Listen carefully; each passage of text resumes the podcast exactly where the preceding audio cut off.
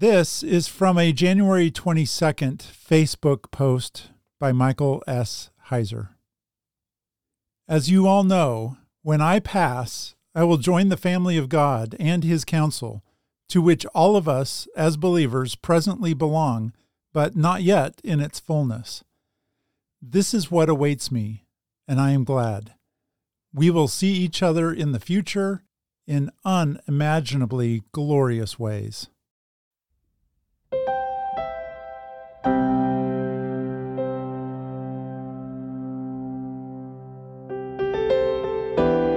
Welcome to episode 70 of the Rethinking Scripture podcast. I'm Greg Hall, and in this episode, we are taking a moment to memorialize the passing of a theologian and a scholar, Dr. Michael S. Heiser. In 2020, Heiser was diagnosed with an aggressive case of pancreatic cancer. On February 15th of this year, he turned 60, and five days later, he transitioned to experience the unseen realm he wrote so much about. Some of you may not be familiar with who Michael Heiser is, and that's what today's going to be all about. So let me just introduce you to him as best I can.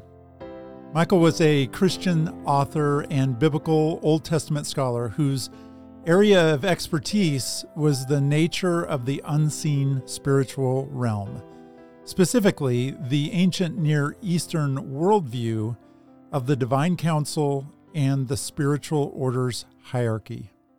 For a large part of his academic career, he was a scholar in residence at the Faithlife Corporation.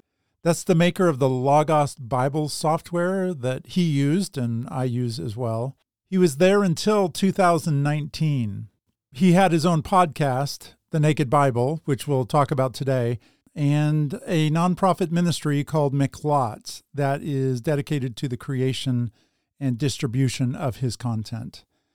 Heiser very graciously continued his craft until almost the very end.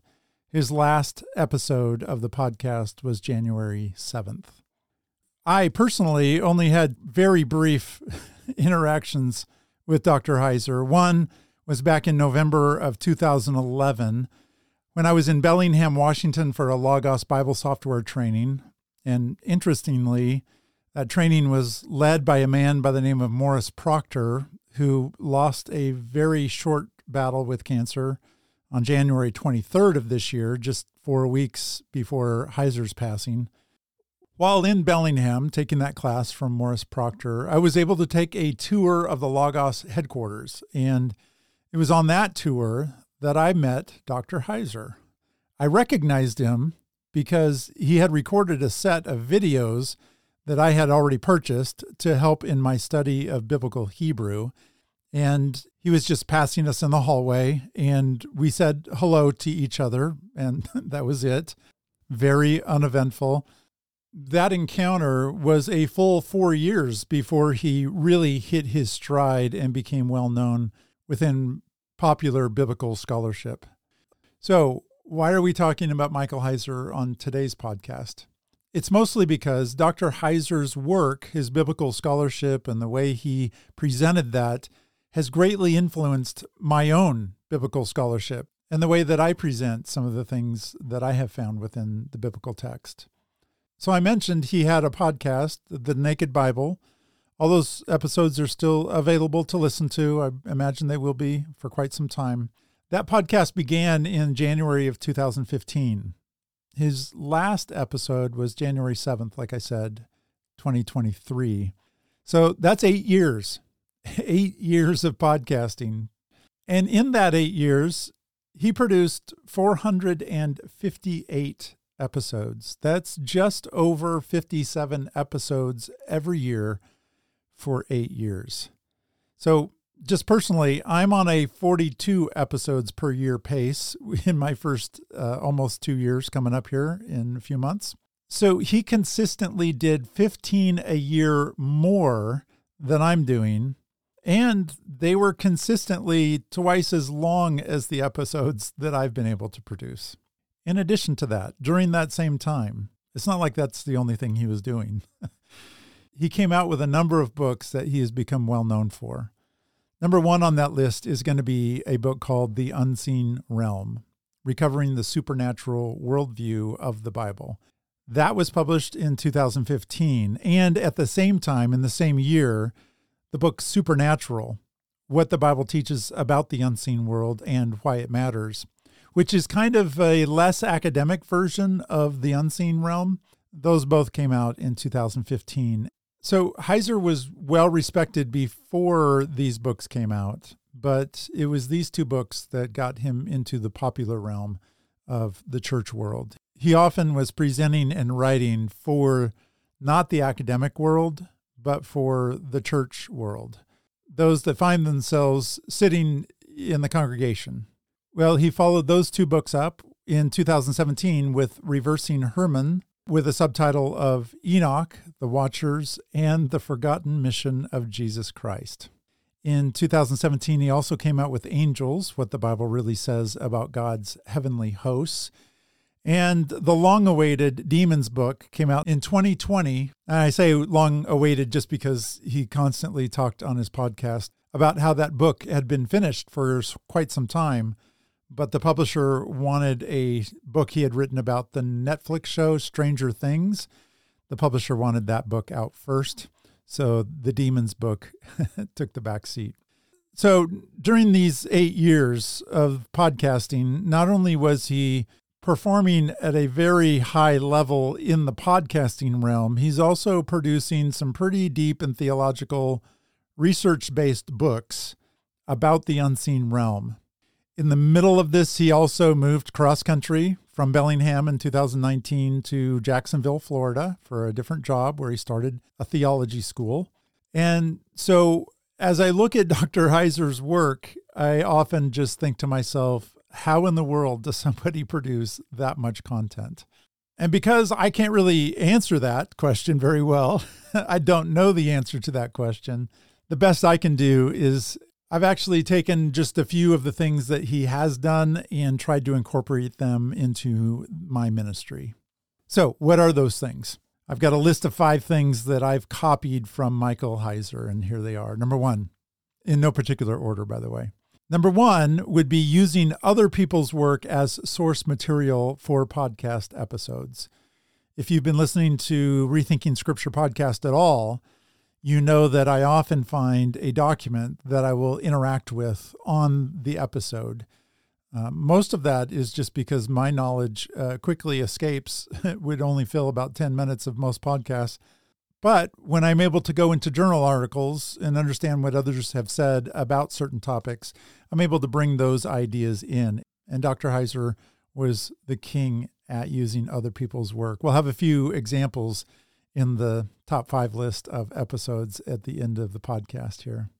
Number two, Dr. Heiser often worked through books of the Bible on his podcast. And that was kind of the format that I took when I started mine. First, we went through the book of John, and then we hopped into the book of Acts, which we just finished at the beginning of this year. And not that that's a uncommon format, but I got that and I decided to go that direction because of Michael Heiser. Moving on, number three on the list, he had some topical episodes, and I have done the same, kind of mixed in, where instead of just all the time working through books of the Bible, he would tackle certain topics. Number four on the list of things I've copied from Michael Heiser interpreting the Bible thematically. This is also kind of the way that the Bible Project approaches scripture. But Heiser did a really good job of going back into the Old Testament and seeing themes that were created and presented early in the biblical texts and being able to present biblical theologies that follow those threads. And the last technique that I borrowed from Michael Heiser is just this idea that sometimes the answers to our biblical conundrums are available within the biblical text, but sometimes we need to go outside the text for cultural and contextual help. There's that familiar mantra that most people that spend any time in the church know. It's that the Bible says it, I believe it, and that settles it. That mantra, according to the way Heiser did his podcast, and I like to think the way I do mine, that mantra should really be rephrased to say something more like the Bible says it. I'm confused by it. Perhaps I'm missing something, and maybe the ancient Near Eastern cultural context can give me some insights into the problem. Period. well, that's a little harder to remember, number one, but I believe it's closer to the truth of the actual situations that we find when we go to the biblical text and we're just befuddled at what we find there. All that said, within church culture, there's sometimes this attitude that if it's not in the Bible, then it's not truth. And I think that's a dangerous place to be because the Bible does contain truth, but it doesn't contain all truth.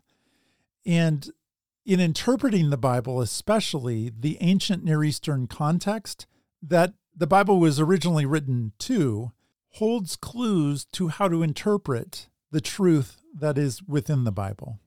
That's the basis for the book I've just written, Rethinking Rest, an ancient Near Eastern understanding of a concept that doesn't necessarily translate well into our modern society without some extra biblical help. So, those are just five ways that I've borrowed from Heiser's mode of presenting information that he has been studying for years. And to just continue my introduction of Michael Heiser to you, some of the books that he's gone through in his podcast that you can look up and listen to. And these are in the order that he actually went through them. He started with the book of Acts, and then he went through Leviticus and Ezekiel and Hebrews and Colossians and the book of Exodus and the book of Revelation. That was a big one and Jude. And most recently, he was working his way through First Samuel. And he got through chapter 14, and that was that last episode on January 7th. He also hit some topics along the way, and I didn't write them all down, but just a taste of what he's covered in some of his episodes. He talked about Paul's use of the Old Testament. So, very interesting. Did a whole series on Melchizedek, talked about divorce and remarriage, and probably some of my favorite episodes. And he did 57 of these were his question and answer episodes. So, that a little bit about Michael Heiser. Let's get into this divine council worldview that he has popularized uh, more recently here in the last few years. The divine council worldview is a theological perspective that Heiser developed through his study of the Old Testament and ancient Near Eastern culture and literature. Heiser argued that the God of the Bible is not alone, but rather is the head of a council of divine beings who serve as his heavenly court. These divine beings are referred to in the Hebrew Bible sometimes as sons of God and sometimes just as gods, lowercase g, the Hebrew word behind that gods is Elohim. And according to Heiser, the divine council was a very common concept in the ancient Near Eastern world. And the biblical authors assumed that their readers would have been familiar with it. He suggests that references to the divine council can be found throughout the Old Testament, including the creation account in the Psalms and in the prophecies of Isaiah and Ezekiel specifically. And the point that Heiser made was that this divine council serves as a sort of framework for understanding that unseen realm. And it also gives a framework for understanding the role of Jesus Christ in the salvation of humanity. So, overall, Heiser's divine council worldview offers a very unique perspective on the spiritual realm and the biblical narrative. And it's gained quite a following among scholars and lay people alike. Now, I would be remiss to say that just everybody has accepted his views wholeheartedly, because that's not the case. Not everybody accepts Heiser's Divine Council worldview as the correct way to understand actual reality. And because this worldview is a relatively recent theological concept, it has not been universally accepted by scholarship or I would even say the wider Christian community. So some critics have argued that Heiser read too much into certain passages of the Old Testament and maybe that his interpretation of the divine council as a group of divine beings with distinct personalities and roles isn't really supported by the biblical text. Others have suggested that the concept of a divine council may have been a common idea in the ancient Near East, so they don't really argue with him that it was a worldview back then. They would agree with that part. And that it was thought to be true by maybe even some of the authors of the biblical text. They'll even concede on that point. But they would challenge him on the point that it's not presented as central to the biblical worldview and therefore doesn't require believers today to hold to a similar understanding of that reality of the unseen realm.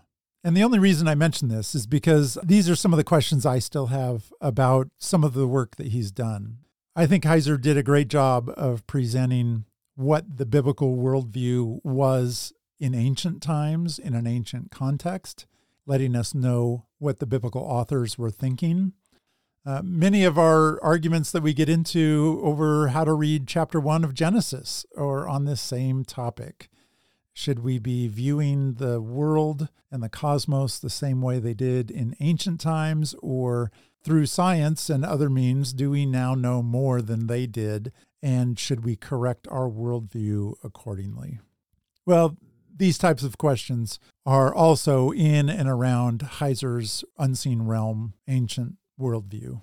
And while Heiser's divine council worldview has gained a following among some scholars and laypeople, it does remain a controversial and debated topic within biblical studies and theology. Ultimately, I think the acceptance or rejection of this worldview really depends on one's own interpretation of the relevant biblical texts, and then again, how that fits into the wider theological framework within which those texts are understood.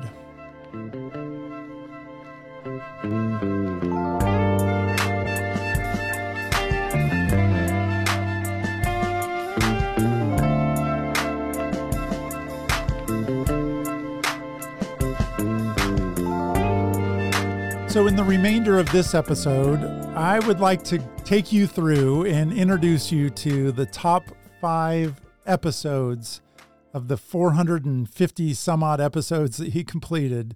Which ones made the top five list for me? I'm going to introduce you briefly to them. I'm going to give you links in the show notes. And I would just encourage you to go and become well acquainted with the work of Michael Heiser. So, top five episodes. The first two are not going to be spectacular in and of themselves, but they're going to be foundational for the way Heiser did his episodes. And since we've talked so much already about his worldview, his divine counsel, and all of that, the first episode that I would suggest you go to is a more recent one, episode 434. It's part three of the Epistle of Jude.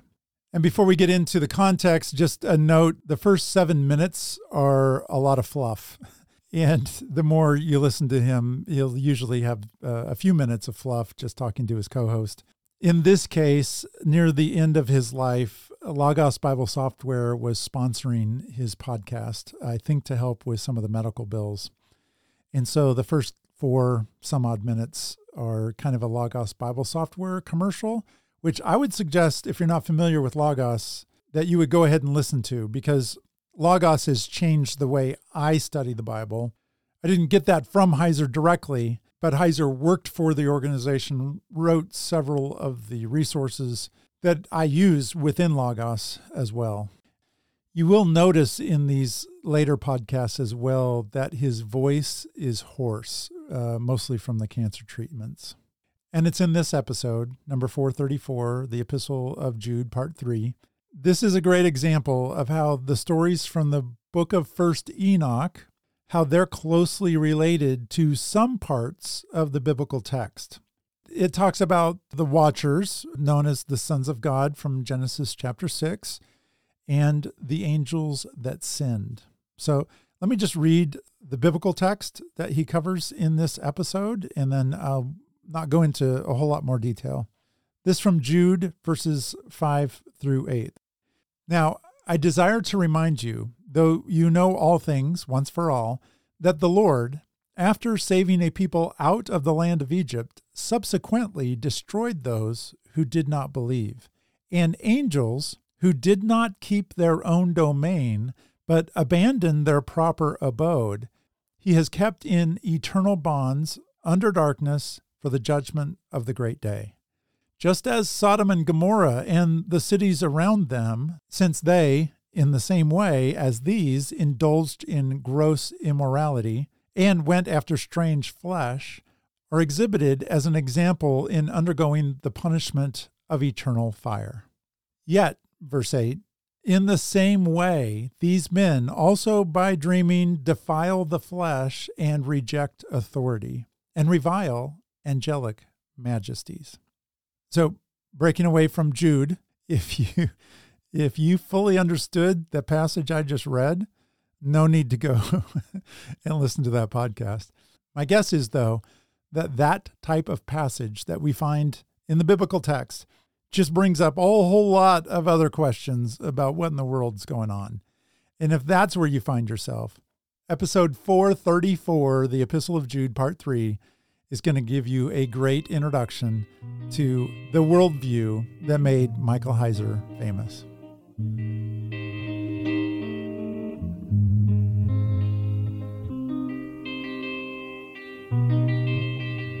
Number four podcast episode of the Naked Bible Podcast that I've got on my list today is episode number 103. So it was an earlier one, and it's titled Moses and the Bronze Serpent was an hour and 13 minutes long.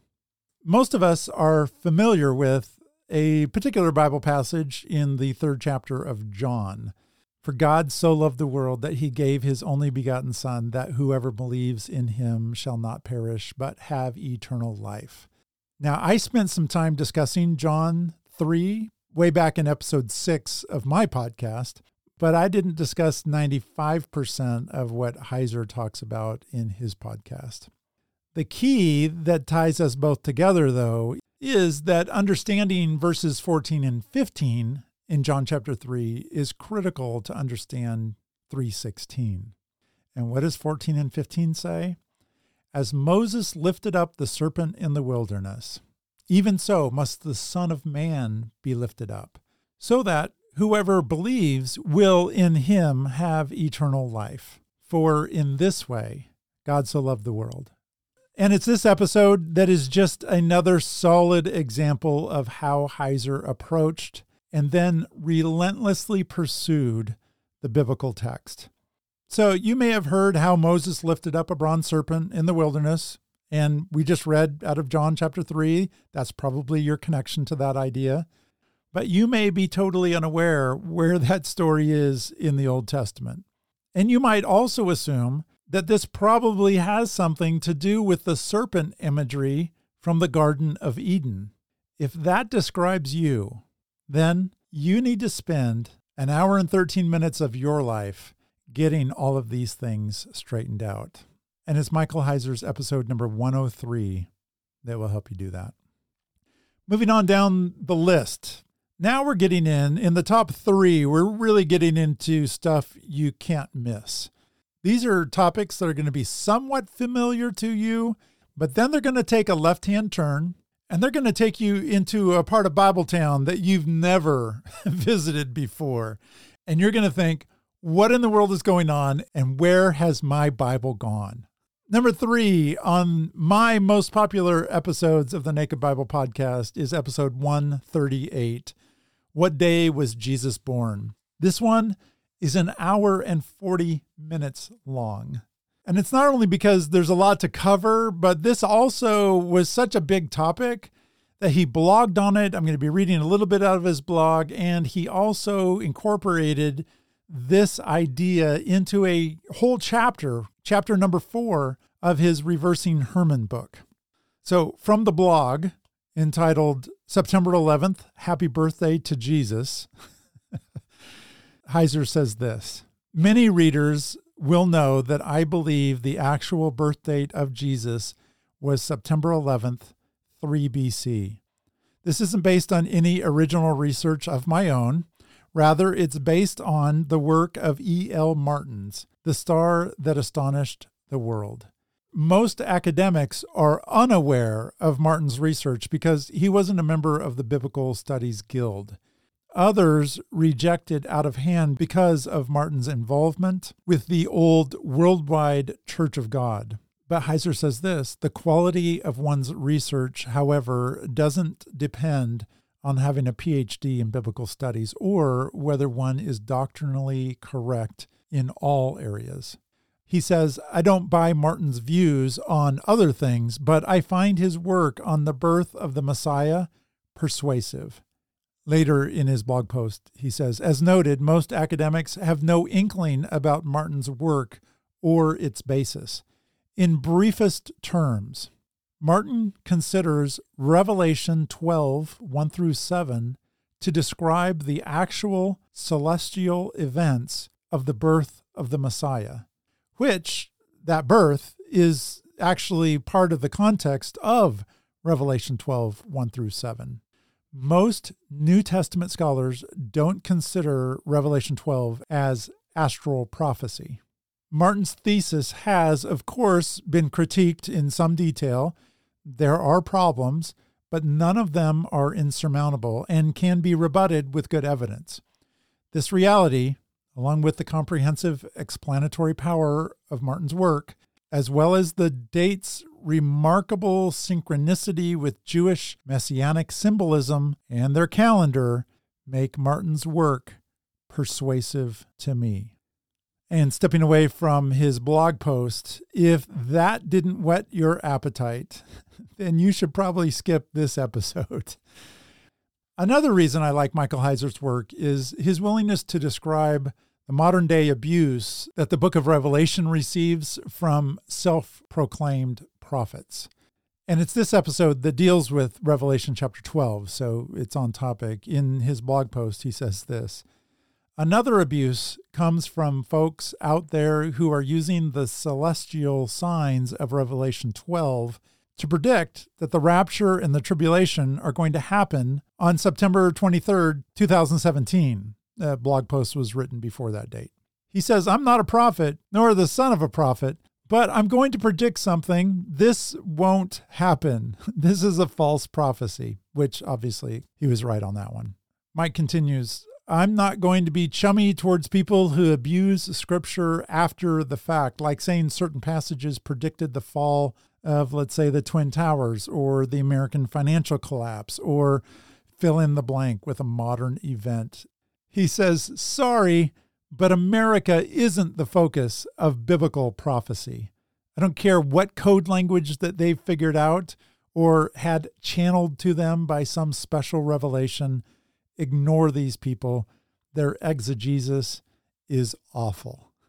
And whether you agree with him or not on that point, I believe the way Mike was able to be candid with what he believed and to be somewhat gracious in the way he did it is commendable. So, episode 138 What day was Jesus born? If you're at all curious why September 11th of 3 BC is more than just a likely candidate for the birth of Jesus, you need to listen to this podcast episode.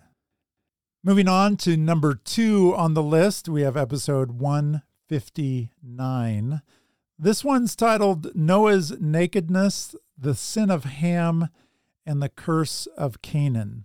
It's 48 minutes long. And let me just give a little heads up here. These last two episodes do have a bit of sexual content, and I'll be using some words to describe genitalia just in talking about the episodes. So if that's uncomfortable, uh, let's hide the kids. It's in episode 159 about Noah's nakedness that again is a great example of Heiser using someone else's work. He relies solely on a journal article out of the Journal of Biblical Literature by two men, Bergsma and Walker, to help unpack a situation that the Bible presents that we have been befuddled as to how to read it. Let me just start by reading Genesis 9 20 through 27. It says this Then Noah began farming and planted a vineyard. He drank of the wine and became drunk, and uncovered himself inside his tent. Ham, the father of Canaan, saw the nakedness of his father and told his two brothers outside. But Shem and Japheth took a garment and laid it upon both their shoulders and walked backwards and covered the nakedness of their father. And their faces were turned away, so that they did not see their father's nakedness. When Noah awoke from his wine, he knew what the youngest son had done to him. So he said, Cursed be Canaan. A servant of servants he shall be to his brothers. He also said, Blessed be the Lord, the God of Shem, and let Canaan be his servant. May God enlarge Japheth, and let him dwell in the tents of Shem, and let Canaan be his servant. So, if this is your first exposure to the nakedness of Noah, I apologize. But it's right there in the biblical text, chapter 9 of Genesis. And this is one that has befuddled people for a long time. Lots of different ideas about what could be happening here. And I believe that the journal article that Michael Heiser interacts with and the way that Heiser presents it answers a lot of questions. Here's just a little bit from the beginning of the article by Bergsma and Walker. They say this the compressed, elusive nature of Genesis 9 20 through 27 has been an exegetical puzzle since antiquity. The terseness of the account, with its inexplicable features and subtle hints of sexual transgression, has left generations of readers and scholars feeling that there is more to the story than the narrative has made explicit. As many have pointed out, the interpretive debates generally revolve around two interrelated questions. Number one, the nature of Ham's offense. In other words, why would Ham's seeing Noah's nakedness merit a curse? And number two, the rationale for Canaan's punishment, which is Ham's son. If Ham was the perpetrator, why was Canaan cursed? Exegetes since antiquity have identified Ham's deed as either voyeurism, castration, you may not have known that, or paternal incest. This last explanation seems to be enjoying a revival of popularity in some recent scholarship. They go on to say that this article will argue for a fourth possible explanation of Ham's deed maternal incest, which simultaneously explains the gravity of Ham's offense and the rationale for the cursing of Canaan, who is the fruit of the illicit union. The full case for this view has never been adequately presented, and it is particularly apropos to do so now, given the increasing interest in the theory of paternal incest. That from Bergsma and Walker's article, Noah's Nakedness and the Curse of Canaan. It's the article that Dr. Heiser interacts with on episode 159 of the Naked Bible podcast Noah's Nakedness, the Sin of Ham, and the Curse of Canaan. I guarantee you've likely never heard this explanation. And it's one of those that when you're done listening to this episode, I'm predicting that you will wholeheartedly agree with the premise and the conclusion, and you will never read Genesis chapter 9 the same way again. And that was the case for me. I never really fully understood how we should be reading Genesis chapter 9, that incident. But now I have the confidence from a biblical perspective, nonetheless, that there are things that we have just missed within the biblical text that explains exactly what's going on. Okay, you may have felt like I talked that last one up quite a bit. If you felt that way about the last one, we are heading to number one on my list. It's episode 86. And those of you familiar with the podcast, this is the favorite of many people. So it's not just me. This one is called The Head Covering of 1 Corinthians 11 13 through 15. It's 58 minutes long, and it also corresponds to a chapter in Reversing Hermon. So he took this idea and it became a chapter in his book. And you might be wondering, what is 1 Corinthians 11, 13 through 15? Well, for those of you not familiar, here it is. Judge for yourselves. Is it proper for a woman to pray to God with her head uncovered? Does not even nature itself teach you that if a man has long hair, it is a dishonor to him? But if a woman has long hair, it is a glory to her, for her hair is given to her for a covering. 1 Corinthians 11, 13 through 15. And in this episode, similar to the last example, Dr. Heiser takes somebody else's work. It's a journal article out of the Journal of Biblical Literature again. This time the author is Martin. And here's the title of the journal article that he interacts with Paul's argument from nature for the veil in 1 Corinthians 11, 13 through 15, colon, a testicle instead of a head covering. Some of you are thinking, what did he just say? and so let me just read the description for this Naked Bible episode from the show notes. The topic for this episode is the controversial head covering reference in 1 Corinthians 11 13 through 15. The discussion summarizes the material discussed in a scholarly journal article published in 2004 by Dr. Troy Martin. Martin summarizes his approach as follows, and then he quotes from the article. This article interprets Paul's argument from nature in 1 Corinthians 11 13 through 15 against the background of ancient physiology. The Greek and Roman medical texts provide useful information for interpreting not only Paul's letters, but also other New Testament texts. The article and the author's subsequent responses to criticism, also published in academic literature, presents a compelling case and is, to Dr. Heiser's knowledge, the only approach that provides a coherent explanation as to why the head covering warnings are important.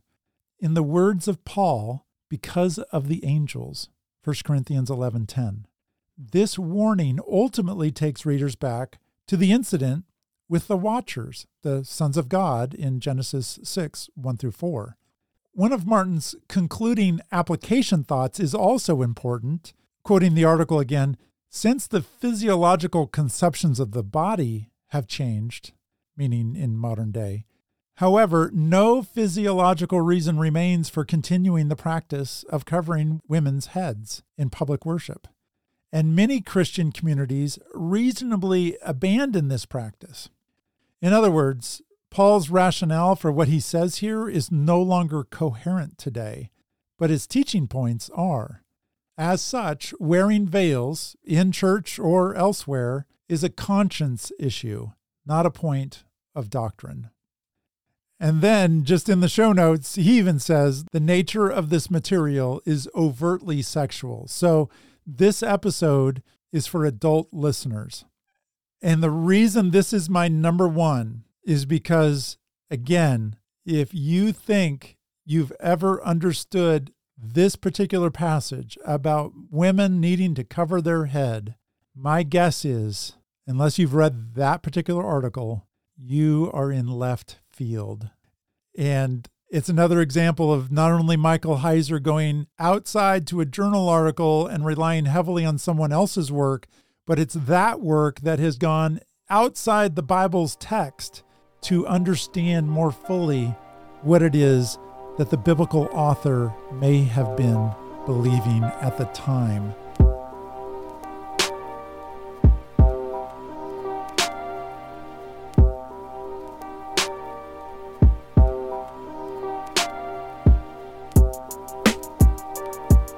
I've decided to end today's episode similar to the way it began by reading a little bit of that Facebook post from late January that Michael Heiser shared regarding his impending death. It's that message that ended this way I know this news is depressing, but you should all know I will die happy to have served the Lord and you all in the ways I have. God has been very good to us gifting me in discernible ways, and I think just as importantly, given me a heart for the lay community, all of you. I desired nothing more than to empower all of you to study Scripture more deeply, to unlock the Bible for you in ways inaccessible to all but scholars. This brought me a special joy. And since in this podcast we've been talking about rest recently, I'll end this way. Dr. Michael Heiser, may your restful rule with God in the afterlife be fully realized even as we speak.